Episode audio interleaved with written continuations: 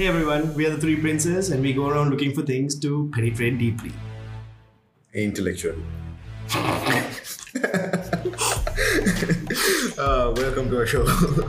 it's going to be one of those days.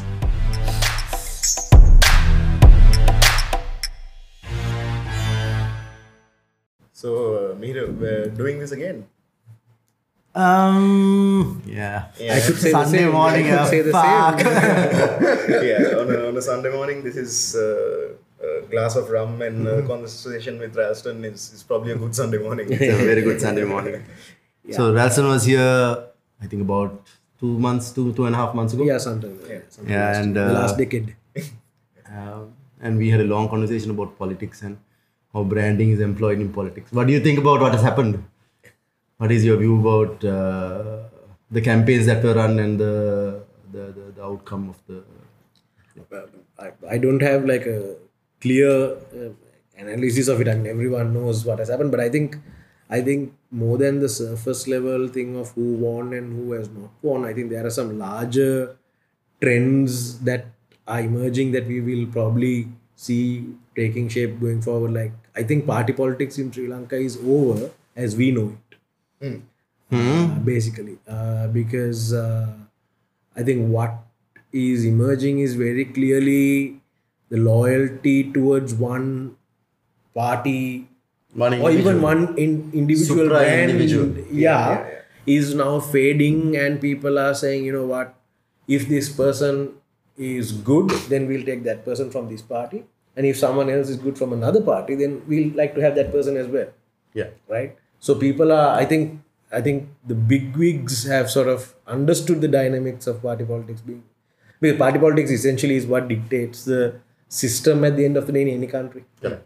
So uh, once you get over that hurdle uh, it opens up a whole new game. And i think to be honest i think that that the, the sort of precursor to that was what happened in 2015 when two opposing parties came together and said you know what? We can work something out. Yeah. Yeah. and that was a big step um, towards breaking that whole hurdle and opening out a whole new sort of thing. So i think the uh, i think that's what i am sort of seeing as the more interesting thing you don't out. think that this is a very temporary thing and this will just fizzle away after? It could it could like all like all things that are said to be big trend but what it what it does what it opens out and how it sort of breaks down uh, our mental sort of barriers as to either you got to be in this party or this party or this. I mean if if two of sri lanka's oldest political parties can be decimated in 5 years yes correct. right then you know that anything is possible. The, the lines have all amongst the people and the general populace the lines have gotten blurred. I mean it's a, it's a it's a fantastic branding problem as well right it's a it's an amazing branding problem. So you have a, a third player.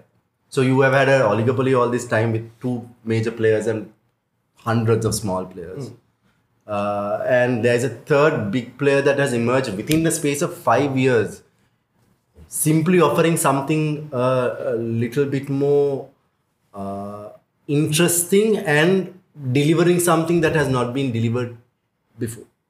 There, there were very specific things associated with, say, Mahinda Rajapaksa that says, like, okay, finish the war. Yeah. Something got done. Yeah. Versus 70 years of not doing anything. Yeah. Or doing very little. Yeah. Uh, it's it's the kind of thing that was associated with say um, Premadasa in the uh, in the 80s and the 90s and uh, Mahaweli prior to that and all that. So there there's something very specifically done and now people are saying okay fine that offer that has been made is good enough for me. Now my loyalty, my brand, my loyalty to that environment has is going to get fizzled because there is something better on the side. So I'm just moving in that. way. I, but i think but i also uh, I also think what's uh, happened at a uh, slightly more abstract level is that uh, over the 70 years that uh, Sri Lankan politics have gone on, we, we created an archetype of what a Sri Lankan politician is. Hmm. And now we have a, a closer to home archetype of what a, a leader should be. Will be closer to home as a bit? Closer to home as in the, the traditional archetype of what the the you know like Carl Jung's uh, set of like 16 archetypes. One of them is the the king, the ruler. Hmm.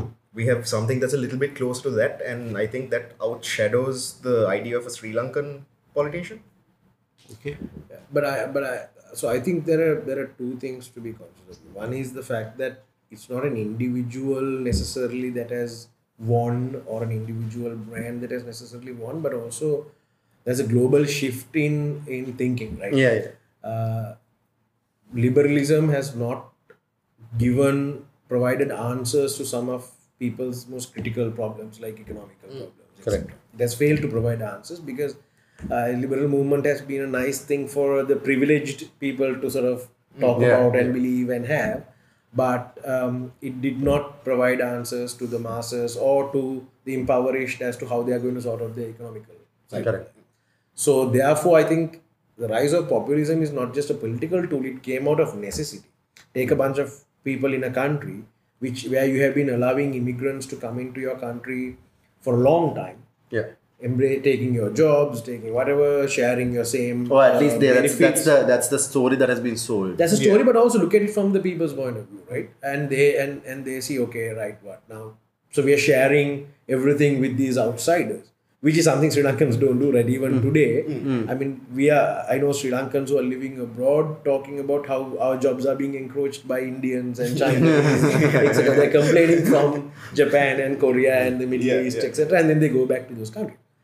So those people have started saying, look, they've been starting to demand their governments and say, look, you better sort it out, sort us out first. Yeah. Right. So then, immediate thing in a time like this is protectionism comes into play. Right. Let's protect the local industry, uh, which has happened in Sri Lanka also before. Yeah. So I think uh, where where liberalism has failed to give any answers, populism is the only one that is op- op- offering any alternative, if at all. Yeah, yeah. Right. At the at the very basic level, uh, the, what I've realized is that democracy. I mean, democracy essentially is populism.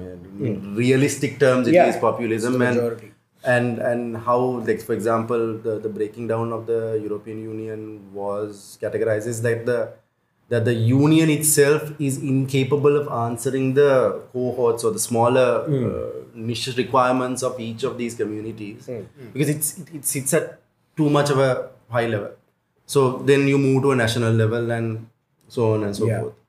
Either way I, I i am i am actually i mean at least for sri lanka i'm fairly excited about the prospects going forward. Uh, there is a lot of anxiety about uh, and it's fair anxiety as well about freedoms getting encroached and all that. And uh,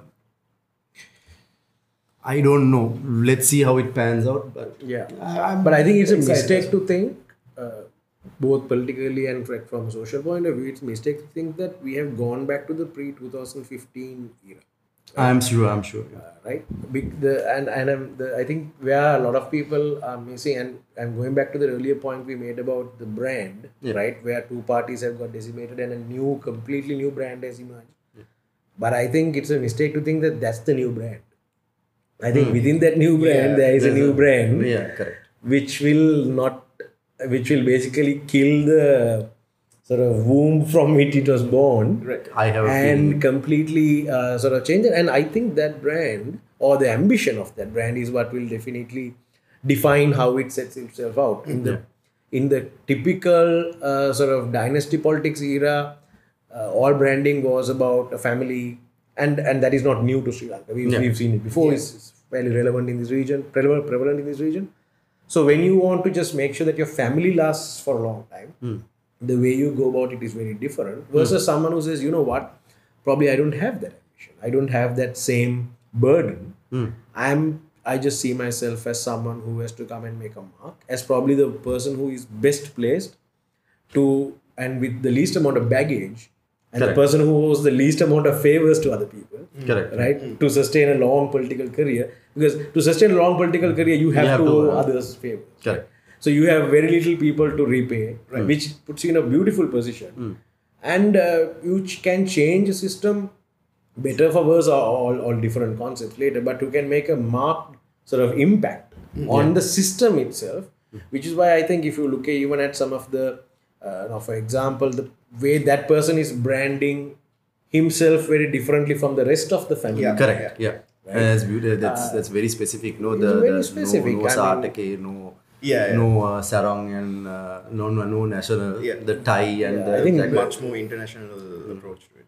yeah i, I don't know what the it brand, yeah, i don't know what it is but but definitely there is an intention there to to, to stand clear. out so that's why i said uh, a lot of new dynamics have emerged which probably we will only be conscious of maybe five ten years down the line. We will only see the results of it about 5 to 10, 10 years down the line. And politically i think the biggest shift that has happened which which could could be very tricky is that the it's no longer um, uh, the minorities who decide the who rules the majority.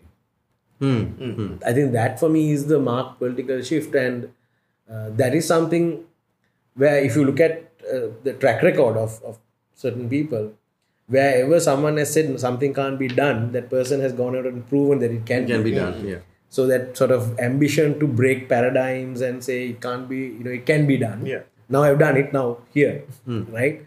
That is i think uh, a big shift and therefore uh, well politically if you look at it minorities might feel okay wow where does that put us? The majority might feel a bit elated. But i think no one should be too happy in this equation I because, don't think, yeah. because i don't think it's necessarily race or racial bias that will drive the next decade. I feel that there will be uh, uh, the demographics and the sort of uh, composition of the sort of map will change quite a hmm. bit Yeah. um, that will be definite, but that is a that is a that is i think the under underlying agenda which has been sort of without putting it into so much words the people have sanctioned hmm. yeah correct basically And I have a feeling, Machang, in the in the next decade, you so you're right. The map will change significantly because the map will be there will be forced change in the map because there will be disproportionate. Say, for example, disproportionate investment going into the north, disproportionate investment going into hmm. the east. Yeah. Uh, there will you they like the the, the powers that be, the current uh, parties will do it in order to secure the voter base for a later time in one way. Yeah. The other way, it's a great, it's a it's a it's a great paradigm breaker for the the the, the, the, the, the current government. No, Yeah. it says we are not a racial com- uh, we are not a racial government. We we can be as giving and sensible towards everyone else as uh, the the southern part of the country.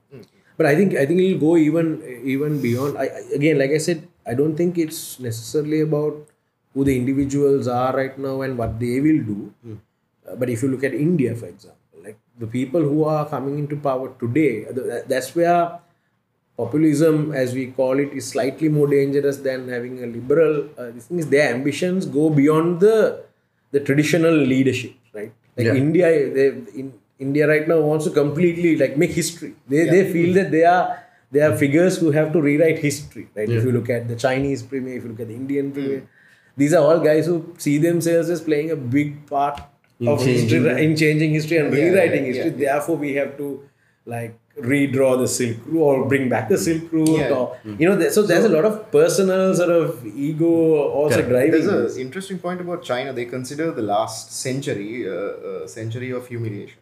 right Yeah. It's it's a hundred years of humiliation. Yes. Is, From the opium wars. in Yeah, the yeah, 18 yeah. yeah so sometimes what can happen with that is then you will not you that might even and the ambition might drive you to Yeah, do things that are much greater Mm. Yeah. Than greater than. And i feel my my politically at least i feel what the best way to diffuse uh, see it's about redistributing economic opportunity which Hmm. i think which is where the grouse began because people could feel that the minorities enjoy greater economic opportunity than the majority Hmm. right? Due to various reasons. Uh, those reasons could be historical whatever. So the best way to do that, I think Sri Lanka will not have any uh, sort of land areas which are populated by a particular minority. Yeah. You will see much more mixed, diffused, More even distributed. evenly distributed. uh, There will be some happening. diffusion. I mean, it won't be completely gone in the next 10 years, but there will be, they'll start. Yeah, because you will also see that uh, in some of those areas which are now, for example, predominantly Tamil, uh, if you rewind 50, 40, 60 years ago, they were not predominantly Tamil areas. Some of those areas, which surprising even if you if you sort of ra- trace back, they were not predominant. So how they came to be was because of the a lot of mm. expulsion happened. For example, the the Muslims were asked to leave the north in a day mm. by the LTT. So those things made that a predominantly Tamil area. But bef- prior to that, it was not. Right. It was a if you look at most of the trading ports like Trinco, Galle, etc. They are always mixed, right? Because Yeah. people of trading, Yeah, everyone trading trades comes everyone there, trades there comes together. Yeah. yeah. So anyway, I think, but I think there are some larger things which are yet to emerge. So we Hmm. must not be too quick to Be sort of optimistic make- about it or no, no, or to draw conclusions from it. Okay. But if you observe the trends and if you just try to see, then it will sort of you will probably My my is there's there's been a stone thrown in there. The ripples are happening, and let's Hmm. see where where the where things settle. yeah, and you can't look at it in isolation. It's an international thing. Yeah. times are changing. Yeah. Okay. Anyway, uh, so the the one reason that we wanted you here, Machang, is that uh, last time we were talking about uh, branding and brand management, and your your you teach brand identity, uh, Branding and identity, branding and identity, uh, and and you teach it to uh, largely like visual Visual communication, communication, graphic design students. students, yeah.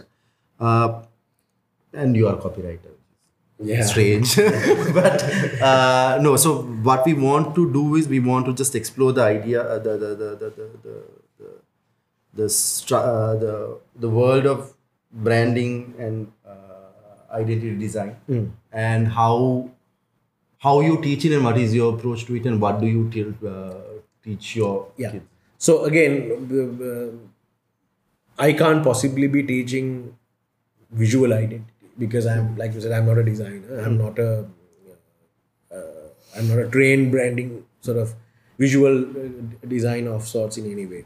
So where I try to uh, focus on is opening up the minds of students to the larger world of branding that goes beyond visual identity, right? And I think visual identity is an important part of branding, but um, consciously or subconsciously, there are lots of other things that go on in the world of branding which don't get captured in visual identity. So a lot of the students today, a lot of the portfolios you see when you see branding, it's the same sort of template where you see the business card and the logo and uh, the letterheads envelope. and the Yeah, envelope yeah. and you know stuff like that, which is which is all fine and very important. But the danger with that is it's a very logo centric and visual centric approach to branding.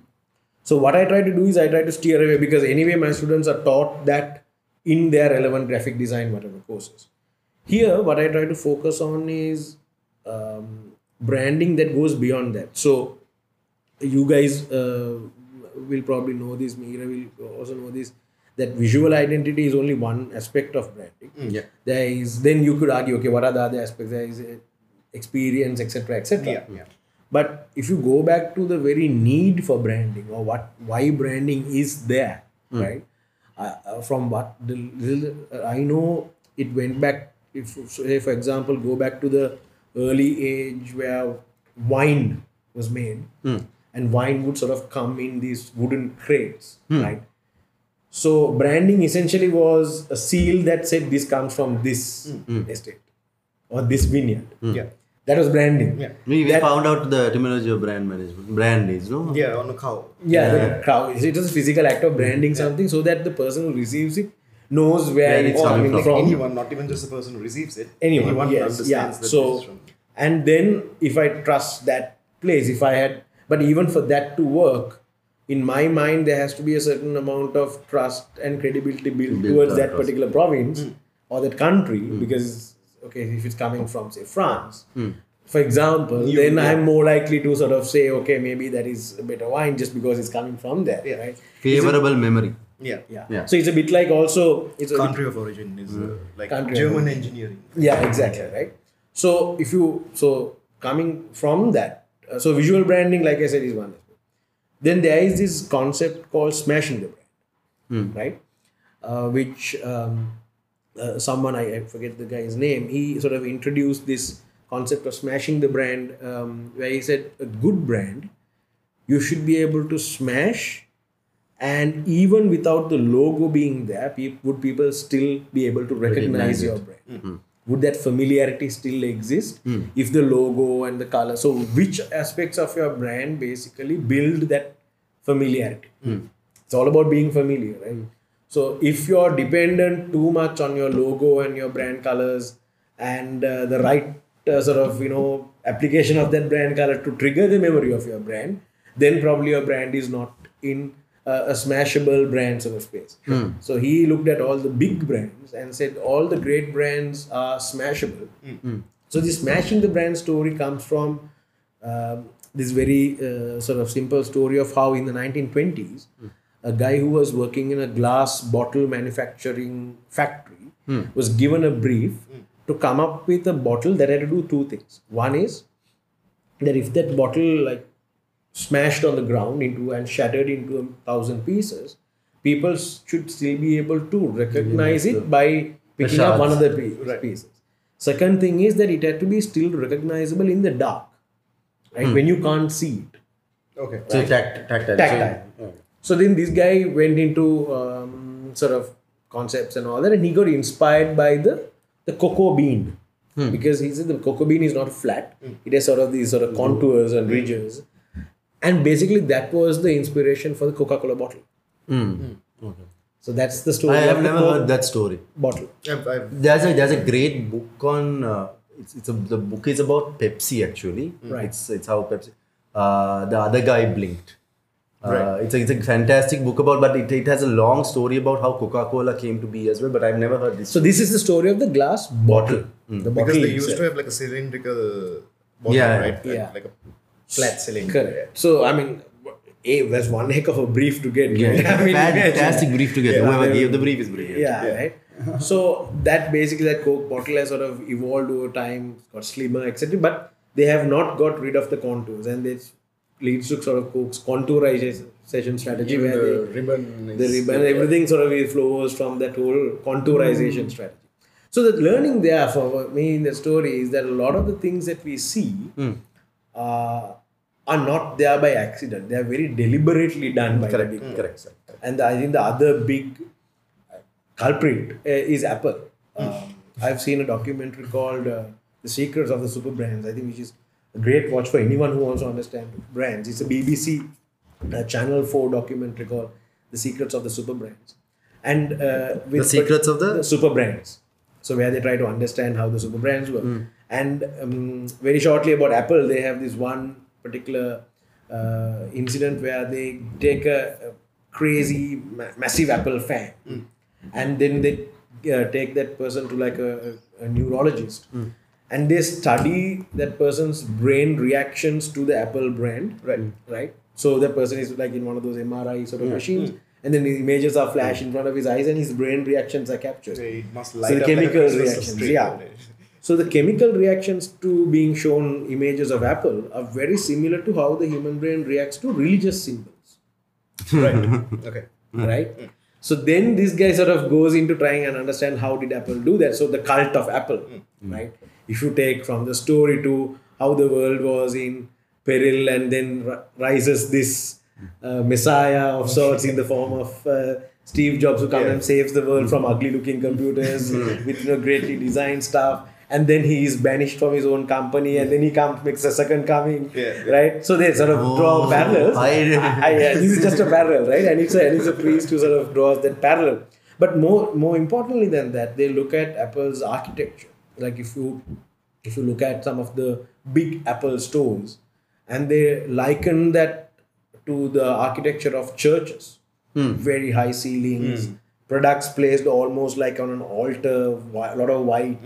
Hmm. Uh, how people co- Purity. yeah, and how, how people, I think, subconsciously sort of start speaking quietly when they go into an Apple store, right? The echo, the way the light comes into Yeah. the building, and The staircase. the staircase. Most of that has a lot of elements of how churches and religious hmm. places work, and then it also captures how the Apple Store openings work. Hmm. Where people travel from all over the uh, across, halfway across the world Yeah. to sit outside and then to and then sort of they come and sort of galvanize almost it's a very evangelical sort of approach to Yeah. you know the store opening and you want to be the first to go in so for me what i've always found interesting about apple which is also true of uh, people who support political parties today is a person who buys an iphone right who spends a significant amount of money buying an iphone sort of is the one who defends the product apple never comes and defends the iphone right? It's the person who buys it Yeah. that puts up the defense on behalf of Apple, right? Just like how certain people who vote for a political party Yeah. will come out to defend the actions versus the political party itself coming and defending the action. So I think there that means you've got a strong brand where other people have started sort of believing in you so much. And because you are also now a part of the narrative of Apple, you have to justify it both to yourself and to outside as to why am I there's part the, there's a cognitive bias around that. It's uh, the, the things that you own appear more important than the things that you Correct. don't own. Yeah, Correct. but it's amazing for me that uh, these brands or the big brands can sort of build themselves to such an extent where where the stakeholders themselves sort of are so entrenched. It's like people in a religious argument, Yeah. right? You will never see the big churches getting into religious arguments. No, you Yeah. will never see the the the, Pope, Pope and uh, some other guy getting into religious arguments. Yeah, yeah. It's people like us, buggers who are sitting around these tables and bars, you know, who are fighting politics, Yeah, right, yeah. on behalf. So, so that that was a story of like the branding. So, Uh, so so let me let me just give a axiomatic. So the the idea of this defending defending the the uh, defending the brand that you buy, which is again like very commonly because we say uh, if you uh, the, the, the, the if you know a brand, you will buy it. If you buy a brand, you will you will know it. Yeah. So this cyclic, this axiomatic cycle about branding is like it's, it's one of the most fundamental understanding about uh, marketing. And you're right. Everyone because your purchase is trying to you, you are you want to validate your purchase at every Yeah. given turn, right? yeah. So I think so. The, so anyway, the, the the larger point I was trying to make is how so all those things that are beyond a logo, those those things probably were not even suggested by a branding agency or a branding consultant. yeah. Right? That's why I'm saying there is conscious branding and then there is unconscious branding. Right. A lot of the big brands, uh, it'll be interesting to find out how much of it is deliberately done. I think a lot of it is very deliberately done. Yeah. Nothing is there just purely because of an accident. Or like aesthetic. yeah or aesthetic Yeah. so uh, but it's there and it, it does a particular job. Now i remember uh, someone telling me a, a marketer who used to work at Dialog a really great marketing guy. Um, he said like if you walk into a mcdonald's every person who has walked into a mcdonald's would have seen at some point or at every visit a sort of guy there with a mop who is constantly cleaning the, Yeah, yeah. the hmm. floor Yeah. Hmm. how that is part of subliminal branding to say the place is hygienic and clean. Yeah. Now that's not the reason I would buy it, Yeah. Yeah.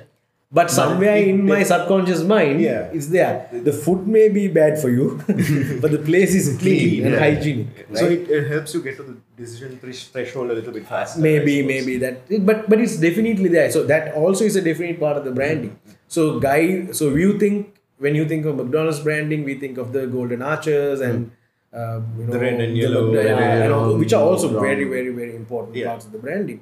It's all about building that familiarity but there are then those other things.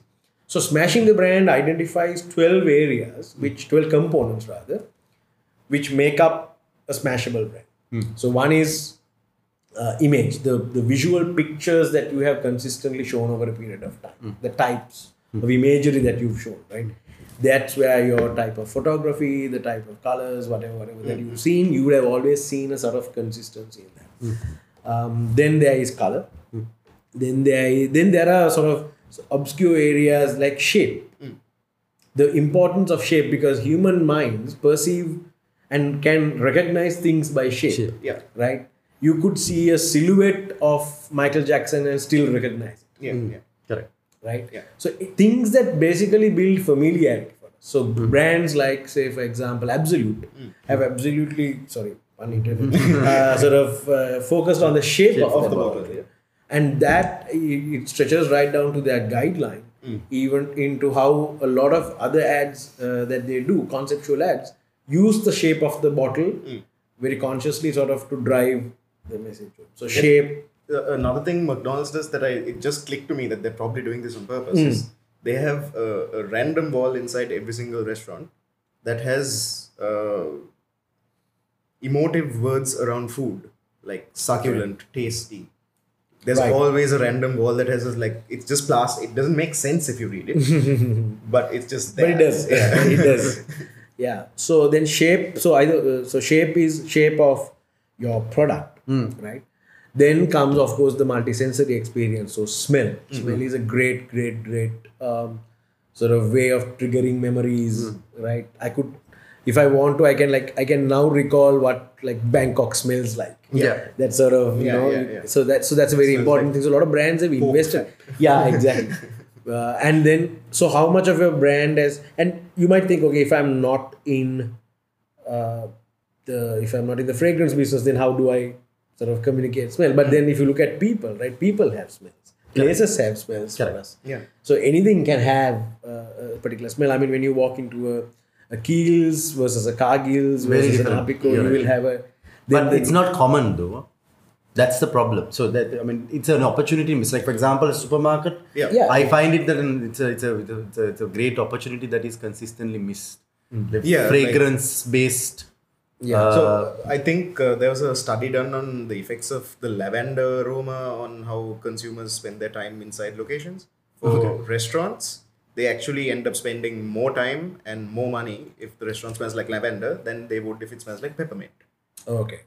Oh, I mean, like those are say those. Let's see, those are deeper psychological. This thing on a branding perspective, perspective. so long as it's common across multiple experiences, So you will- consistency comes across, Yeah, right? yeah. So wherever you are So in you a would come to that relaxed state out of familiarity over time. I suppose. yeah, correct. So you will immediately walk in and say, ah, okay, this is familiar. Yeah, Mm. yeah. Right. So, so that that that aspect. So there is fragrance. Then there is sound.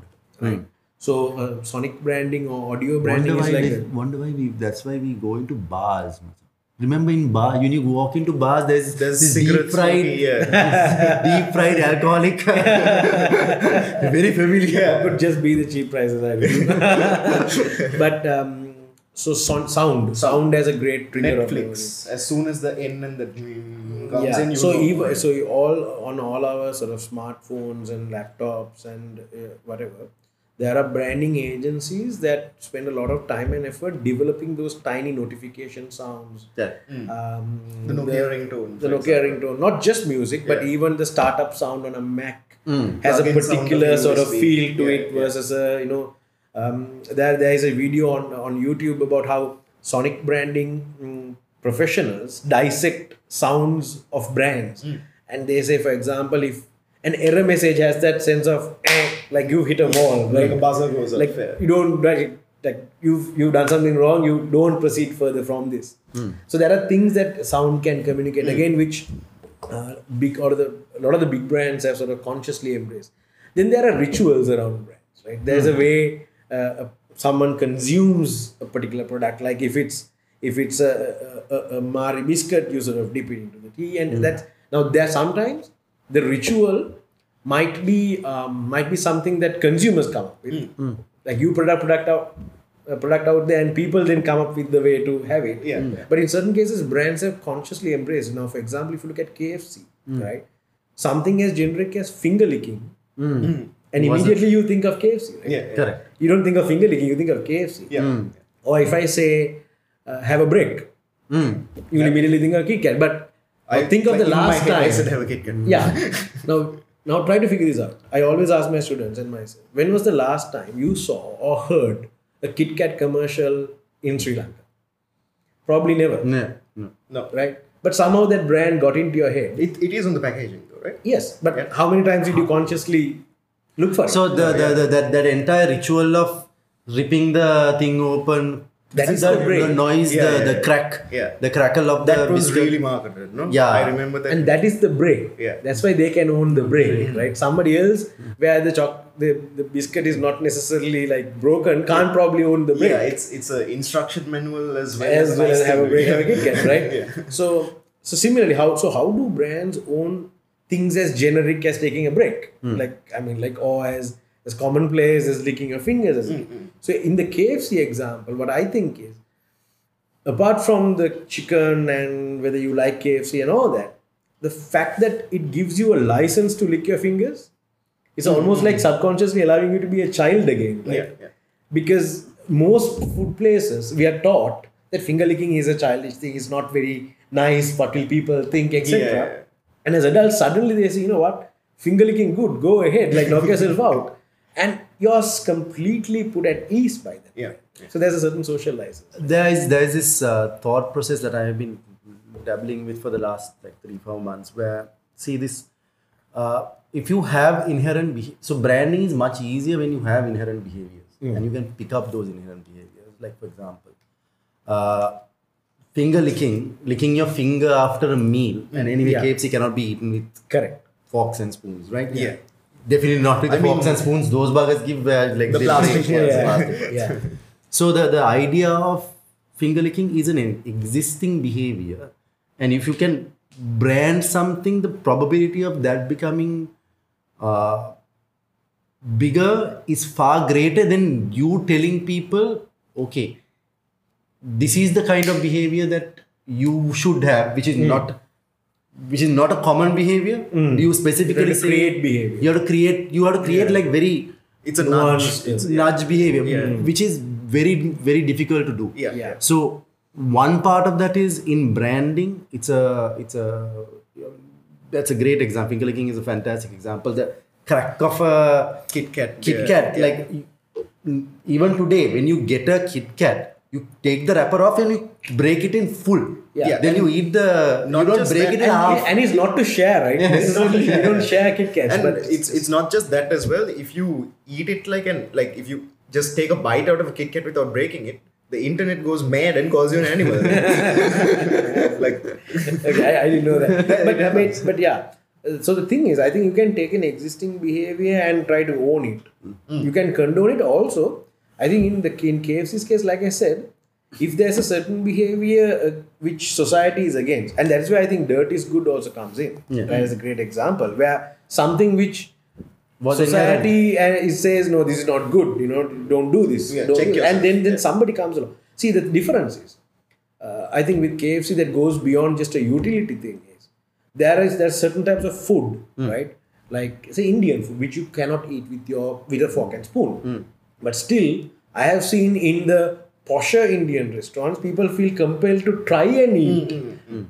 But the beauty of KFC is, and because I think fast food, a lot of these fast food American brands sort of democratize the product, right? Like like they say about Coke. This I think Andy Warhol said that uh, the beauty of it is that the president of the United States and the beggar on the street Gets the same gets the same Coca-Cola, Yeah, right? yeah. Similarly, with a fast food chain, when you had to sort of go all over the place, you cannot have tiered experiences. Yeah. Yeah. So the fact that they they absolutely gave you that license. And you can only lick your fingers within KFC. right? The moment you come out, you are like all prim and proper yeah, again. you wash your hands before leaving. Yeah. so I think there is subconsciously a certain amount of liberation, and the inner child in us sort of is completely liberated enough to just be okay, and is beautiful because they own that environment. So you can only do that in their environment, and then it's okay.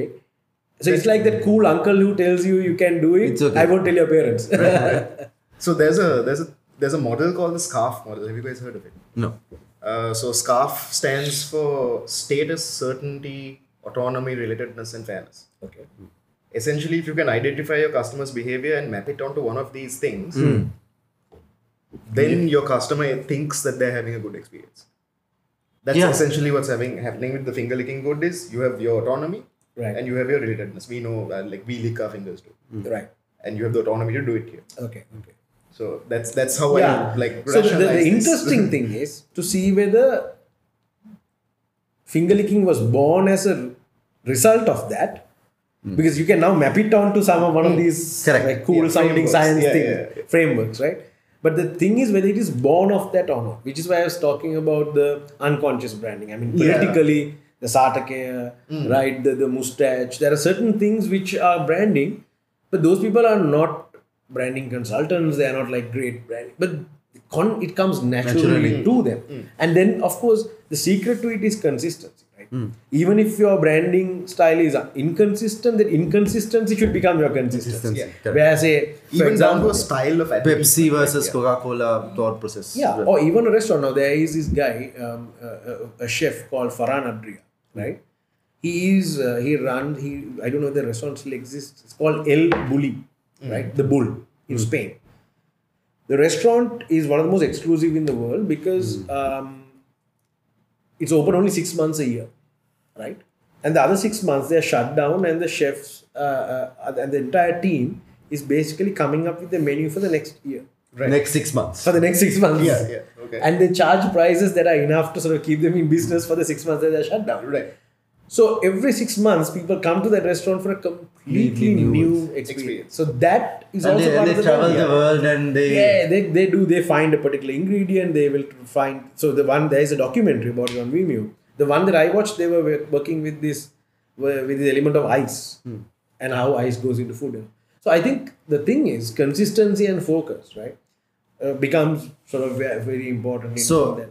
uh, uh, so that's the breaking of consistency. So another restaurant example on so that's inconsistency becoming the the the, the consist inconsistency becoming their consistency. Another great uh, food example of it. There's this uh, documentary on Netflix called uh, Jiro Dreams About Sushi. Yes. Yeah, uh, it's it's purely on consistency.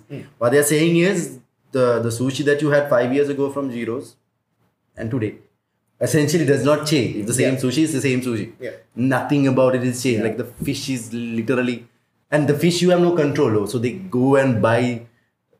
They have a very specific yeah. specification on the fish. Correct. They have a very specific specification on how it's prepped. Hmm, yeah. Unless you are getting something like unless he's creating something new, and hmm. sushi is not what you call like you, you- you don't get madly creative with it. Like you right.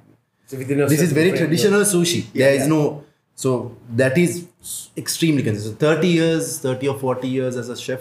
Yeah. And you have a two-year wait line to, Yeah, to book a seat. seat. yeah, and- because people and again it's there because not just because that guy is a perfectionist but also people to a certain extent in certain environments we want that thing that is familiar to us right? Mm-hmm. Like the problem in sri lanka is if you go f- discover a new restaurant you had a great meal there mm. and then you recommend it to a friend and that bugger goes and has a horrible Horrible experience, experience, yeah. and they're like i'm never recommending a restaurant again in my life because there's so much pressure right Yeah, yeah. of you to it's it's loss aversion to a certain degree, right? Because hmm. you you go to a place for it not being shit as Yeah. much as you go for it being good. Correct, Yeah. correct. No, no, to answer. So, so in the in the branding context, that becomes uh, again. So, how much of it is deliberately done, and how do you sort of put a framework where you have it happening over a period of timing, regardless. So, how did these brands get into our heads? How did Kit Kat equate itself to the break in my head Yeah. where I didn't grow up in an environment where I saw a lot of Kit advertising or the product for that matter. I mean, we had and it was too damn expensive to buy. too damn expensive, right? So in that environment, how did I still sort of how did that sort of get into my head? So brands have a knack of getting into your head, which is why I think the smash the brand uh, sort of thing. So you impo- spoke about you visual, color, shape, uh, language. So language, Yeah. the, the the whole language. Certain brands have a certain language. Starbucks has a certain language. Even a McDonald's, right? McDonald may be a name, but they have a McNugget and they have a Mac something else. Mac Everything is a Mac yeah. spicy and they, Big you know, Mac, Big yeah. Mac. So so you brand owns certain words. Certain words brands sort of invest in so much that they've even like sort of safeguarded it being uh, from it being used by competition, etc Red Bull gives you wings. yeah, Yeah. so etc so you, so so the things basically it, the the the good thing about this approach is it gi- gives you not just one way of getting into people's heads Yeah. it gives you a sort of a multi-sensory uh, approach Yeah, yeah. so that even if someone doesn't see your logo people you can still get into someone's soul into you know that sort of framework of familiarity then um, uh, there is ritual there is tradition there is service Tradition you missed. are we okay? We didn't speak about tradition. So there is service. For example, there is a certain uh, if you if you go to DIMO and buy a Merc, there is a certain sort of traditional way in which they would follow to sort of hand over the car car, to you, etc. Yeah, yeah. Right. So now that becomes sort of set in your mind. The same Merc is cheaper outside, etc., and all that. But that familiarity again with that place and that uh, and that product then becomes that much more entrenched in our minds. Correct. So Like when- Ferrari does something very similar too. Um, when you buy a car from Ferrari, Hmm. either you can buy the car for the amount and they'll have it delivered to you, Hmm. or to a dealership near you where you can pick it up, or they say you can spend X amount extra and have a tour of the factory. Oh, right, okay. So essentially, you're paying to take your own car home. in other in other words, yeah. So the other thing, I mean, in, in ritual, you will find this a lot again in the, in the, in the beer brands. I think, like so, say uh, immediately when we think of Corona, I mean, these days Corona is probably a bad word, but Corona is Corona with that sort of you know the, slice, lime slice, the lime slice into it, it automatically sort of comes to Yeah. mind, right? Um, or if you have a Guinness, Hmm. that whole thing of the, fa- shape, yeah. yeah, and also um, Guinness had a famous campaign, "Good things come to those who wait." Yeah. That's because you had to, I, from what I know, you had to sort of pour the Guinness and you had to wait for it to rise. Rise, Yeah, yeah. yeah. So you can't immediately sort of Yeah. chug a Guinness, and from that was born the whole thing of good things come to those who wait, Hmm. right? So I think, so you will see. I think uh, the brand's communication Hmm. and sort of the overall narrative has a lot of roots in where it actually comes from, Oh, which yeah. is why they're able to own it that much better. The break, the finger licking, the you know good things come to those even the wait. idea of uh, breakfast is the most important meal of the day Hmm. comes from one of Sigmund Freud's nephews, I think, Okay, where he ran a whole campaign in the early 1900s ish right. to because he was a marketing consultant for uh, a company that made bacon. Right. Yeah. So bacon and eggs Mm. is As a thing breakfast. because of him, Oh. and a heavy breakfast is a thing because of him. Right, oh, right, where where did It's you like read this? Where Christmas did can. Uh, I can't remember where I read it. That, that's it. That must be it. That's a, that's an interesting thing. Yeah. I like the the so uh, uh, I uh, these really interesting stories about brands being so like. Uh, do you know where the the recently I posted it saying uh, you know where Casual Fridays come from. It, it's so it was originally Aloha Fridays. Okay. Uh, in the 1950s, the Hawaiians decided to wear hula shirts, like Okay. those Hawaiian uh, shirts, to Yeah. work to promote culture All right. on Fridays. Yeah. Okay. And uh, 40, 50 years down the line, Neither uh, wears a sarong to work.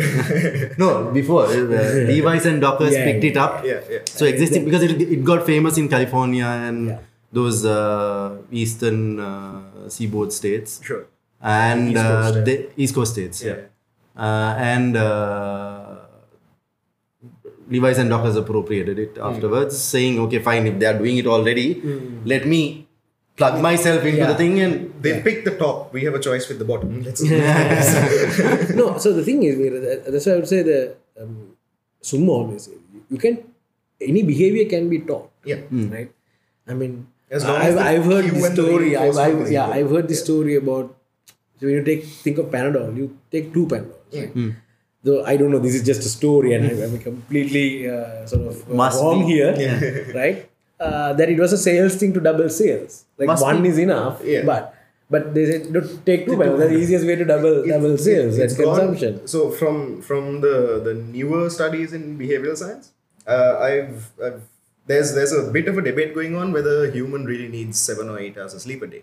yeah, correct. Because when you wake up in the morning and you see that you haven't gotten seven hours, you feel tired. Yeah, correct. But we don't know if that's because you actually need seven hours Seven or hours. because you feel tired. Yeah, so everything is, is, is, is a sense of programming, right? I Yeah, mean, yeah. the toothpaste commercials will show you that you need this much of toothpaste Yeah, on your toothbrush, across the etc. whole etc. brush, yeah. So all our behavior, a lot of our behavior actually has been dictated in this, I think, century by by brands and you know certain products. So talking about breakfast, there's a famous breakfast at Tiffany's sort of connection. Hmm. Tiffany's, the jeweler, which recently got bought over. Uh, Tiffany's, their it's a luxury brand, right? It's a jewel. So the most famous aspect of their brand is a little uh, Tiffany's box, right? It's just little jewelry box. Uh, it's it has a particular uh, robin egg blue, which is patented, right?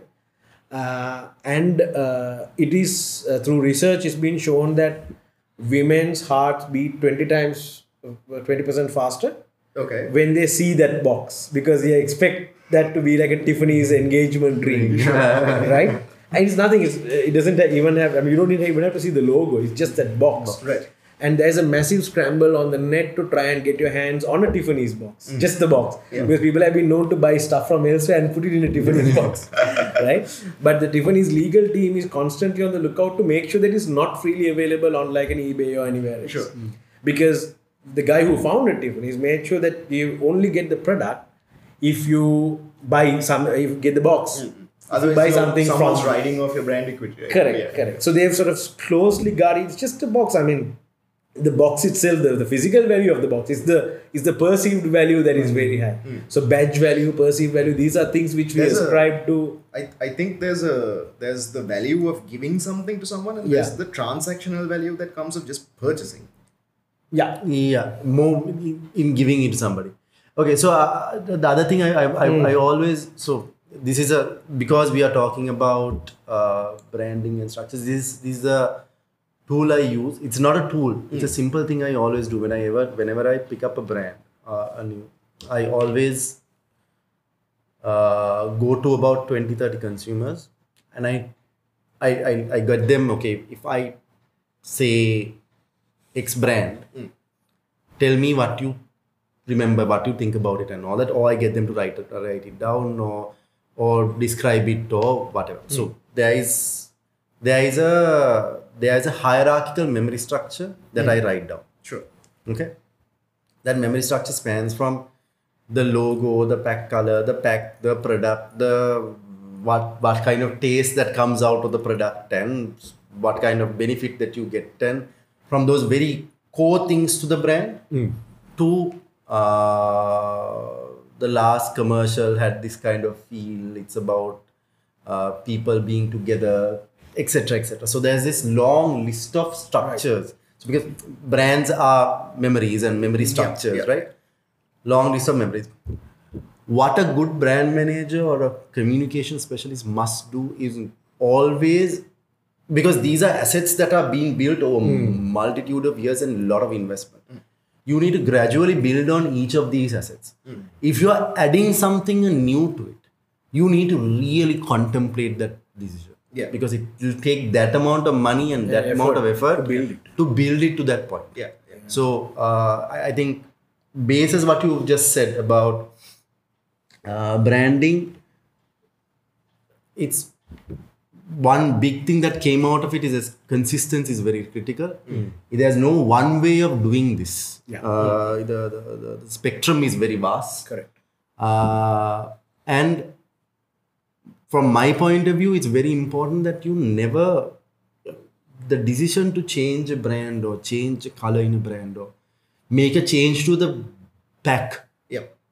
Everyone thinks like okay, relaunching a brand is easy when like, it's cool where you just change around the plaque and people will rush to buy it. No, it's not. It's a very very you need to really think about it and make sure that you don't muck around with it because yeah. people will not recognize it. The familiarity will be gone and You have to people will over what, recognize it. what, whatever people say are the distinct brand assets. Yeah. You have to bring them over into the new packaging, just frame it in a relatively and, and sometimes it's, it's sometimes it's just see sometimes the thing becomes the subject becomes sort of over intellectualized because it has to give branding consultants and branding agencies sort of a Their job own to do status, right? right? but like i remember when i was working on a, a hair dye a product right for about four or five years ago and that comes from a multinational company so it's, it's an it's an international brand uh, and its biggest competition in the market is this local brand called Amin hair dye. You can you can find this even today. Uh, that's the most highest sold.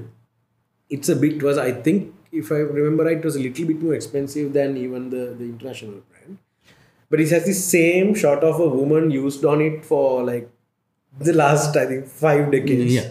Right. No improvement, no glossy print, no big pack changes, absolutely nothing. It's just been there. Obviously, the product is good for sure, uh, or does its job. And uh, they were just trying to unseat it with all these uh, nine uh, ingredients, and the nine ingredients go into this, and we shot commercials in India and all that. But I still go to the market. Amins it's still there. I've never seen an ad. Yeah. Never a DJ endorsement or anything, but it's there. Those who know it know it, go in and buy it, and you know, it does the job for them. So sometimes I think when we think of great brands or big brands, we think of the ones that again we are trained to think are the big brands. Yeah. There are lots of others that are survived in the market over a period of time by doing by by being, Being consistent. consistent, Consistent. Um, see, and I think if you are realistic, see, some brands that are very good at innovating, like say Nike, etc., that are constantly innovating. You can do that if you got the the capacity for. it. Correct. If you don't, Don't. then don't. Yeah, exactly. Yeah.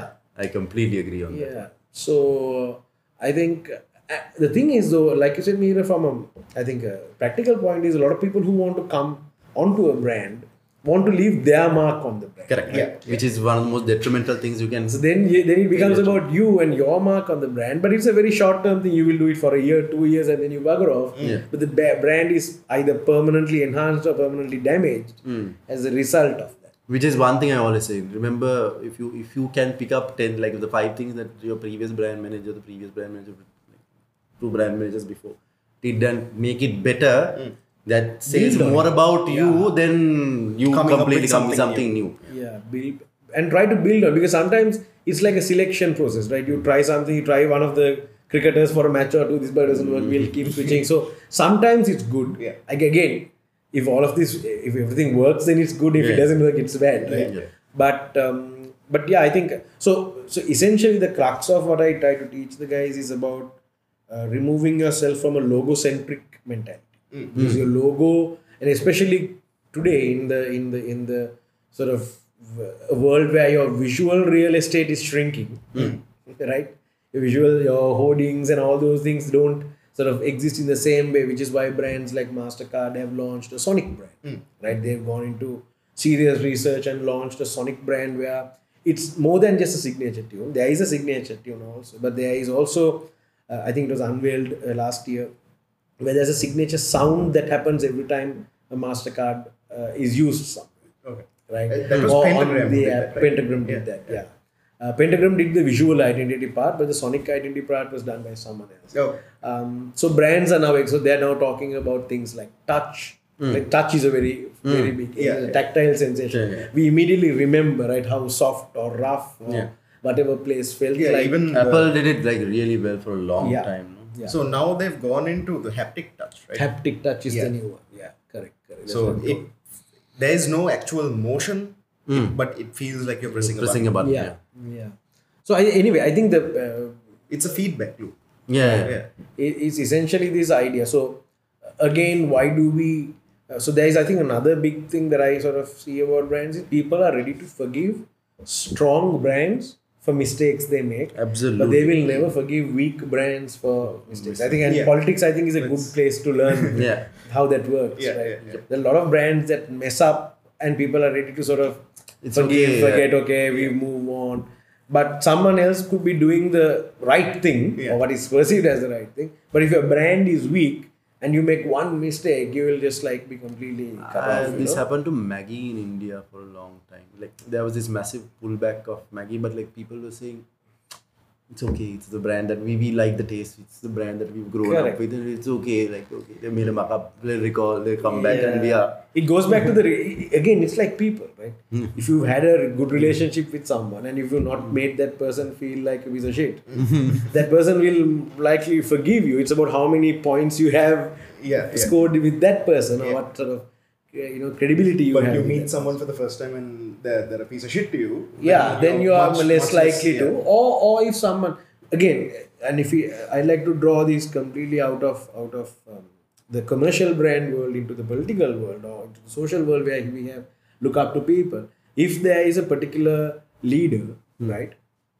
who has made others feel not as smart on or, or uh, had like a condescending relationship people will say you know you don't understand the level I, at which I operate my vision etc then over a period of time people will follow you and then say at one point you know, what?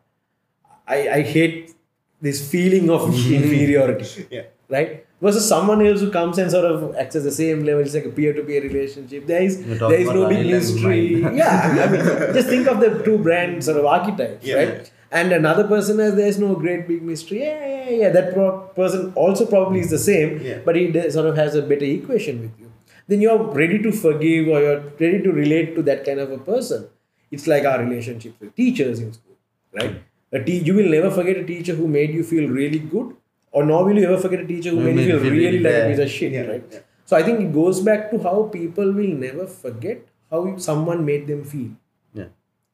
How a brand made me feel, Mm-hmm. right?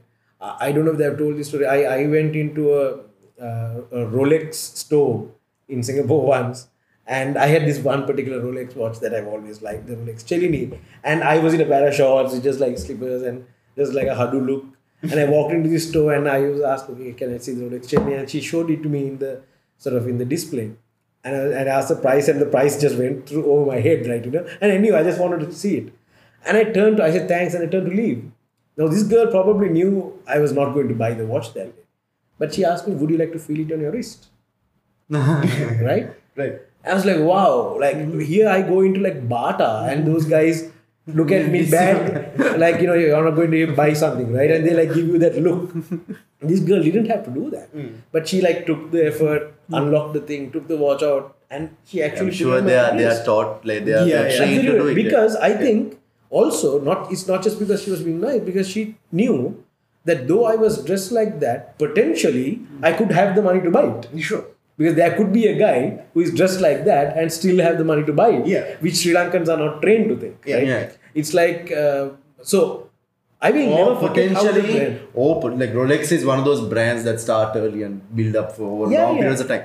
Potentially, in another 20 years, you will have money Exactly. So I will never forget how the brand made me feel. They, they right? primed you already. You know what it feels like. on your wrist. exactly more than that it's just the brand didn't made me feel like you know you're what you're a pauper you can't afford this mm, mm. right so i will never forget that feeling mm. regardless of whether i buy the and i will share this with a number of people and i will tell them so i think it goes back to how brands made us feel if it made you feel very special or it made you feel like absolutely shitty you are most likely to remember that so the emotion that brands make how, how we make people feel i think is a big part of that memory because you can have the memory which is that thing but what that memory is like right like i said you will never forget someone who made you feel on top of the world or made you feel like you're absolutely you know bottom of the barrel Yeah. right so, So i think yeah th- there's there's been a study done on that as well. In any collection of memory, if the peak and the end are good, then everything in between doesn't matter. oh okay It's crazy how it's, it's so easy to. yeah no, it's No, I don't think it's I don't think it's, it's easy. It's just Yeah. it's, it's good to know those two things. Yeah, I don't yeah. think it's the the, the very hard correcting Yeah, connecting. mapping out what is a peak and what is an end in a memory structure is very tough. Okay, I, I think that was a fantastic conversation. Yeah. I Yeah. think that's a very uh, deep, like what you call uh, rich conversation where it's interesting. I mean, like it, it's sparking off things in my head as well. And uh, thanks, Rala. Uh, thanks for Thanks coming for again. having us, please. Yeah, having me. Yeah, and uh, yeah, good chat. I mean, uh, again, I have to say this: uh, I am only teaching branding and identity, bec- not because I, uh, not because I am the best person to teach it, but because there are very few people uh, Around. Who, uh, but the but practitioners, I- I are- think- I think you there are a lot very good practitioners. Yeah, yeah. Right. I'm not. I just like to open people's minds into like looking at things. There is a there are other things that you could do too but the practitioners who do it are, here and out there you know those are the guys so i don't want anyone to i always try to correct everyone thinking that I'm not, that's not the reason i'm teaching because i'm really good I, I think Ralston is a good enough practitioner. I mean, he's been doing it for a long enough time, and I think he's probably one of the best people you can learn f- about this from. Anyway, uh, thanks, guys, and uh, we'll see you next week. Next week. For sure. okay thanks Deus, Deus.